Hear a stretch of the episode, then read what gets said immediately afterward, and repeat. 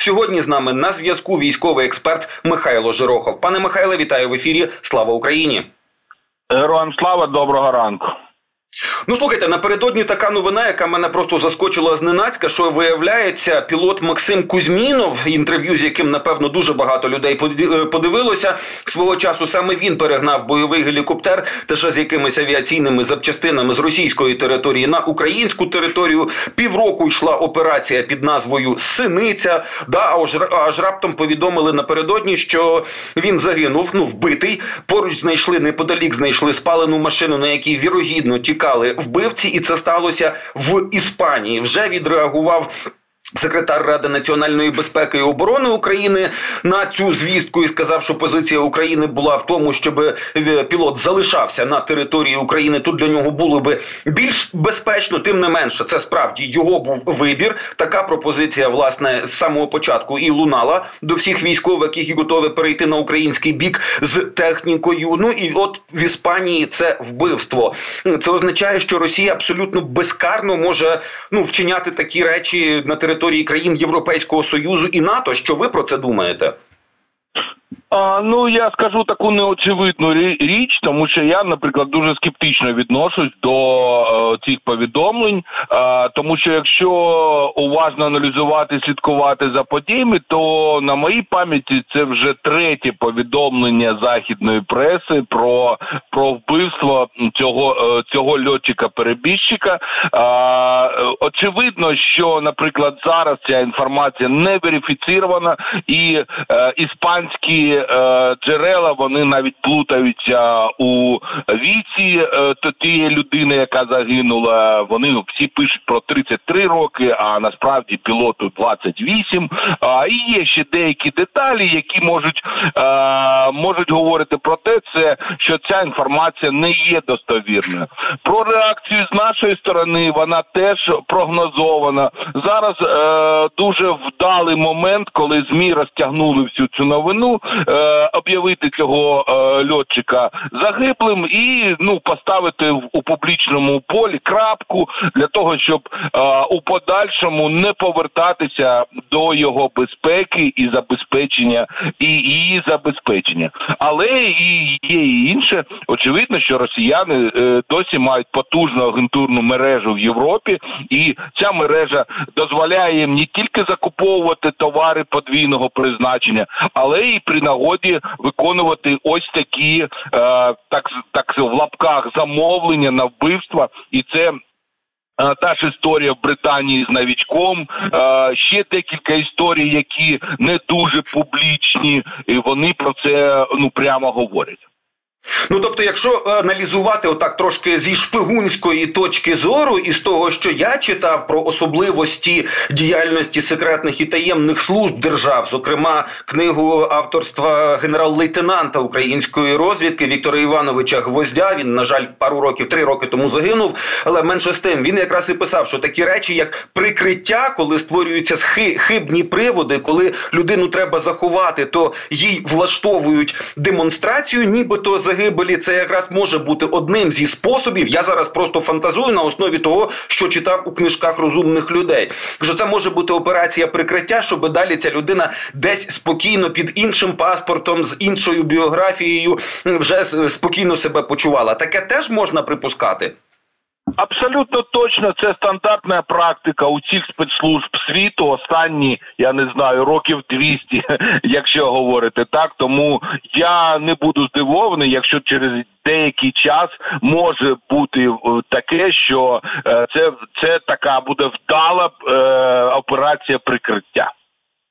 Ну що ж, добре, якщо вже тричі в медіа Кузьмінова вбивали, і оце вже третій раз, то можливо доведеться прожити ще й четвертий раз. Ну а там уже а там уже і не важливо, що з цією людиною вчинок цієї людини ми вже зафіксували і вже по суті схвалили. Давайте тепер про події в Україні. Причому на фронтах є загострення і на Куп'янському напрямку, і на Лигань, і на Лиманському напрямку. Ну і от відійшли з Авдіївки. От, власне, що ми маємо розуміти про ті позиції і про можливості для оборони, які тепер уже західніше від цього міста? Що нам треба, що нам як цивільним треба знати?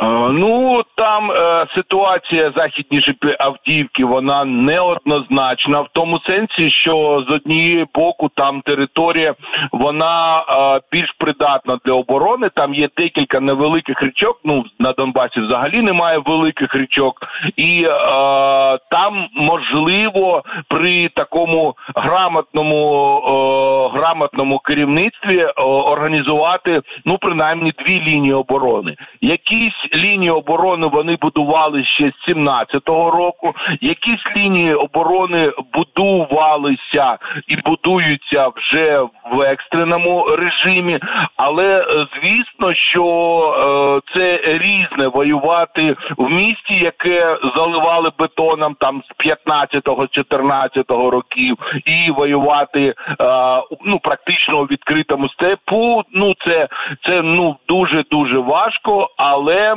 Е, з іншого боку, ну е, шанси, ну знаєте, не таке е, оперативний простір. Росіяни фактично не вийшли. Там немає такого відкритого відкритих таких позицій, де вони можуть наступати там без без всякого без всякої оборони.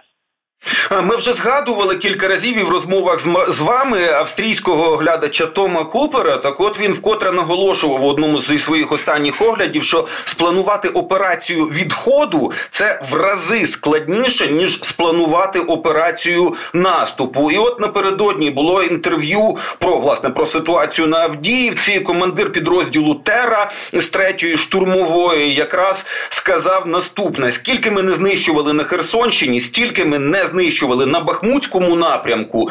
Тобто, з мого досвіду, це я цитую е, бійця з позивним Абдула. Е, що це рекорд, і вихід з Авдіївки він називає дуже успішним. Ми розуміємо, що втрати все одно були, і в новинах от щойно чули, що вже реагують на події про розстріл українських військовополонених. От, власне, е, вже так знаєте, з більш холодною головою, звісно, шкода втрачати міста. Хоча від міста Авдіївка нічого не лишилося, і окупанти поклали там більше людей ніж жило в цьому місті. Але от зараз, уже як оцінити, що називається з більш холодною холодною головою вихід з Авдіївки. Як би ви його оцінили? А, ну немає офіційних е, цифр втрат. Немає розуміння, скільки саме там знаходилось угруповання ми можемо порувати ті відкритими даними, ті, які ну є е, і про, про які говорять в тому числі і е, військовослужбовці. Але в цілому, якщо оцінити, то ця операція була е, ну досить успішною, незважаючи на е, ну великі втрати, е, достатньо великі втрати. Ар'єргардні бої, які витримала третя штурмова, вони е, ну такі зразкові. Е, і виход вихід був з порубежам, по вихід був ну з технікою. Ну в більшості, яка була справна, скажімо так. Тому ну як як підручники написано, але все ж таки е, я вважаю, ну стан на зараз, що принаймні на пару днів е, оці е, введення самої третьої штурмової бригади воно могло б покращити ці показники. Ну якщо не в рази, то ну суттєво покращити. Тобто, якась якийсь лаг у часі, все ж таки був.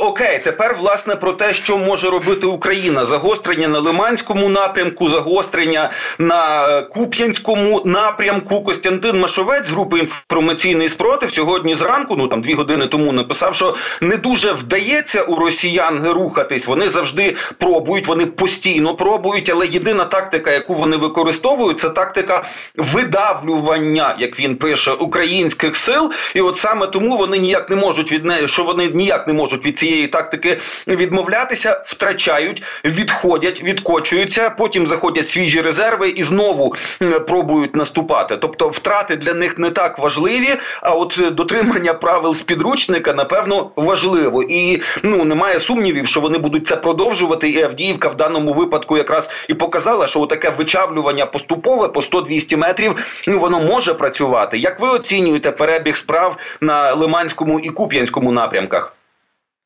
А ну в даний час росія російські е, генерали вони почали свою о, улюблену гру, тому чи чому їх вчили в академіях.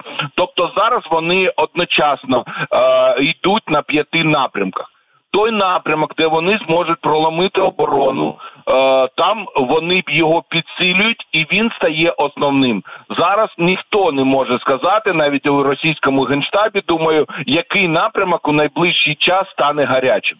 А, І е, те, що те, що є про як підручник пише, зовсім не так, тому що всі радянські е, і російські підручники вони говорять, що для проламлювання оборони потрібні танки і багато танків. Але е, поява на полі бою е, ударних безпілотників у, у дронів камікадзе вона знівелювала у ці е, можливості наступу танків і бронетехніки взагалі, і тому росіяни зараз вимушені на наступати невеликими групами. Ці невеликі групи, 10, там 15, 20 людей, вони просто об'єктивно не можуть проламати оборону, і вони перейшли е, те, що е, пам'ятаєте, коли було АТО, те, що називалось жаб'ячі стрибки.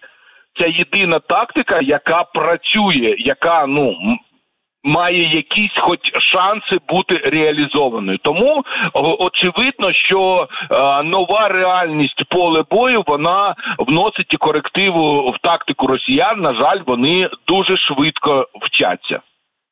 На жаль, швидко вчаться. Хоча, якщо згадати події дворічної давнини, ми ж пам'ятаємо, що в публічному полі їхня операція, оцей Бліцкрік Київ за три дні, вся Україна за пару тижнів, вона називалась Брасок Мангуста. Якщо від браска Мангуста вони за два роки дійшли, що єдина у них працююча тактика це жаб'ячий стрибок. Пробачте, в мене просто перша освіта біологічна. Я не міг не провести таких аналогій, щоб побачити, що називається в розвитку ситуацію для Російської. Російської Федерації. Ну і з'явилася інформація про український блукаючий Петріот. Ну так принаймні його вже почали називати. Написав про це військовий експерт Томас Кре... Е. Томас Тейнер. Да, значить, знищено щось там дуже багато. 18 російських цілей однією пусковою установкою, чи там одним якимось, напевно, навіть неповним комплексом, да, який підтягували то туди, то сюди, то туди. Значить, три мі восьмих, один су 24 де су 24 9 Су-34, 3 Су-35, один літаючий радар А-50,